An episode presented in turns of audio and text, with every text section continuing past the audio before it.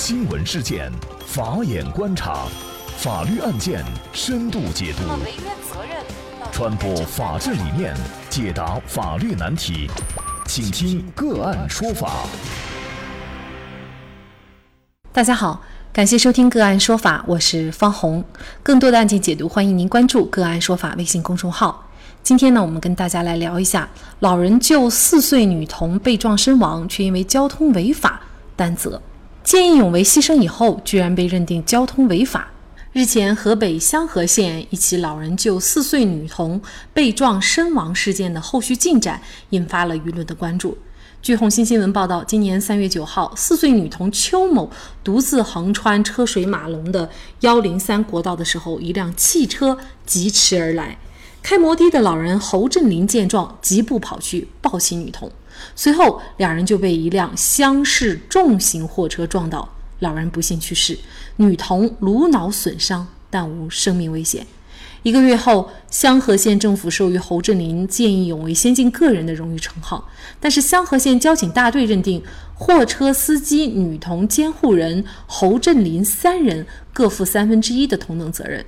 侯振林的家属对此难以接受。那么，见义勇为最终却担责，那么具体是依据什么样的法律规定？那么侯志林到底该不该承担这个责任？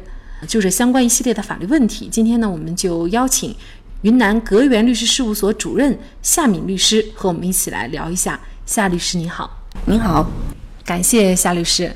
那么见义勇为最终却要担责，这确实不仅让侯振林老人的家属接受不了，事实上我们普通的民众也是难以接受的啊。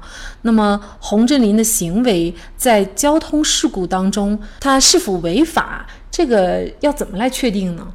其实从我们来看的话，它可能分为两个事件。第一个就是老人家见义勇为去救这个在马路当中的女孩，这是一个事件。然后另外一个事件呢，就是老人家抱起女孩之后被一辆货车撞倒，这是两个事件。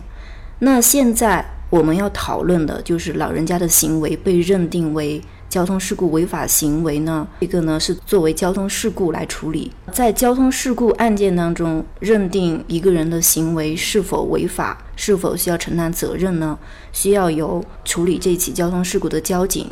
根据道路交通安全法以及相关的道路交通的处理规则的相关规定，结合事故现场的道路的路面状况，还有案件涉及到的车辆各种因素，综合的来确定、来分析每一个行为人对于这一起事故的损害后果所存在的过错和所应承担的责任。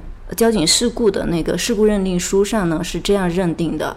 货车呢，是因为没有按照规定的路线行驶，老人这边呢是在没有确认安全的情况下来通过道路。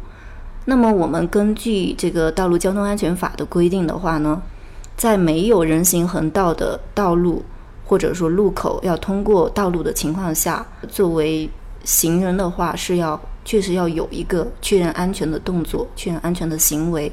呃，这样呢就可以减轻自己对于交通事故损害后果的这样一个过错。那这个行为的话呢，确实根据《道路交通安全法》，它确实是有一定过错的。我们认为，可能也是交警部门。认定他应当承担一个同等责任的主要原因，也就是有这样一个认定的前提，就是一定是这位老人他是抱起了这个孩子，抱起了孩子的过程当中，他返回的路上，他有可能没有确认安全，没，但是可能也有另外一个情况，比如说是不是老人他抱起了孩子那一瞬间。被车撞了。如果是这样的话，那么显然老人他是没有这个观察的可能性的，因为当时只想着救人。如果是他在抱起孩子往回走的这个过程当中，他没有观察，那么有可能是啊。那么这个可能是分两种情况来看。如果是第一种情况的话，那么老人要承担责任吗？或者说，其实老人应该是没有过错的吧？对，就是这个涉及到咱们说的民法上一个总的原则，就是紧急避险了嘛。老人家为了小女孩的生命安全，然后呢，采取了这样一个行为。如果说综合当时的情况，老人家确实不具备这样一个说是再去评判是否安全这样一个条件的话呢，是否认定他具有过错，这个是有待进一步讨论的。嗯，那么我们这个具体细节啊，可能还需要警方的进一步披露。另外呢，就是交警认定侯振林老人呢，他是承担三分之一的这样的一个责任。那么您觉得这个合法合理吗？就是两个层面了嘛。首先，我们说合法呢，就是我们刚刚分析的，就看他的这个行为，综合他们三个人的行为。因为现在是要对三个人的行为做出评价嘛，对于交通事故的发生，货车这边呢已经认定了是有一个未按规定路线行驶，然后小女孩呢也是因为监护人这边没有尽到一个安全注意义务，走到了马路中间。那现在有争议的老人这一块呢，初步认定下来也是有一个未确认安全的这样一个过错行为。所以说，综合他们三个人的行为之后呢，呃，交警这边做出一个。呃，三方都是对事故发生具有同等责任这样一个认定。如果说前提是上述这些事实都成立的话，呃，应该说是相对客观的这样一个结论。我们也还是强调说，首先你这个事实的认定是不是跟客观情况一致了嘛？就是这个老人到底有没有一个确认安全的条前提条件，具不具备这样一个确认安全的情况？当时。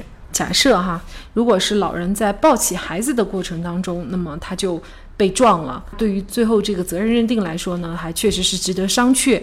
那么现在侯志林家属他可以怎么来维权呢？就是交通事故确认的这样的一个责任，是否最后就是法院判决的这个责任呢？现在家属要维权的话呢，就是其实就是一个主张损害赔偿的问题。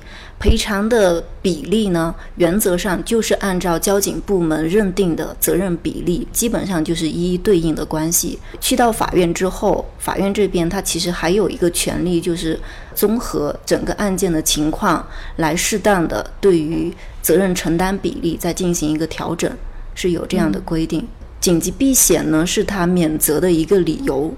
呃，就是我们要分析他在这起事故当中是否成立紧急避险呢？可能需要更多的细节。如果说老人家当时确实存在紧急避险这样一个情节的话呢，呃，他们后续在主张权利、在维权的过程当中，其实是可以作为一个主要的理由。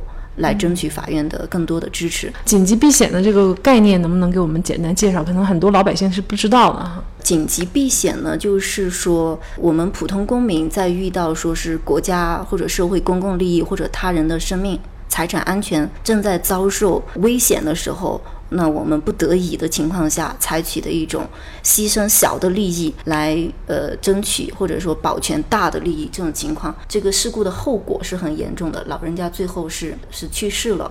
所以说大家很质疑，就是说见义勇为，那么最后呢还要担责，那么这个是不是提醒很多见义勇为的人，我在见义勇为的时候还要思前想后，或者是说我就干脆不要见义勇为了，因为很多时候。我可能会承担责任，那么这样法律就是提倡什么，鼓励什么，这个确实是这个案子所需要引起深思的一个问题。尤其是见义勇为这种事件的时候，我们其实还是建议大家在有相关的行为之前，还是要稍微评判一下这个事件的危险性，要确保自身的生命安全。这个应该是第一位的。那当然了，刚才说到紧急避险这个情况，可能有一个例子比较适合，比如说这个孕妇要生产了，那么这个时候她可能就就会闯红灯哈，就是比如说，那么闯红灯的过程当中也有可能就发生交通事故了。那这种来怎么来看？因为如果他不快速闯红灯，那么孩子在中途出现什么生产状况，嗯，甚至威胁到生命的事情的话，那么这个会造成更严重的后果。所以这确实是也值得探讨。但是如果他因为闯红灯造成交通事故，他是不是必须也要承担责任？正常情况下，就是如果发生像你说的这种情况，孕妇，然后呢，小孩有生命危险这种情况，可能还是会严格从程序上来说了嘛，还是你还是要附带一些措施，比如说你报警啊，然后呢，争取至少免责嘛，对于行为后果。至少要通报相关部门，可以协助到你的相关部门，比如说交警。那在这种情况下，是不是可以协助你对于这个道路的通行采取相应的协助措施？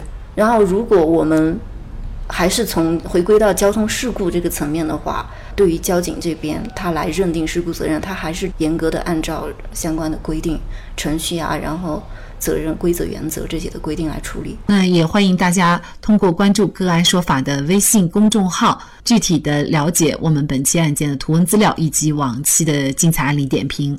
另外，您在生活工作当中遇到一些法律问题，都欢迎您通过添加幺五九七四八二七四六七幺五九七四八二七四六七这部电话号码的微信号向我们进行咨询和交流。给大家提供法律问题解答的都是我们节目邀请到的嘉宾了，他们都非常的资深、专业和负责任。感谢您的收听，我们下期节目再见。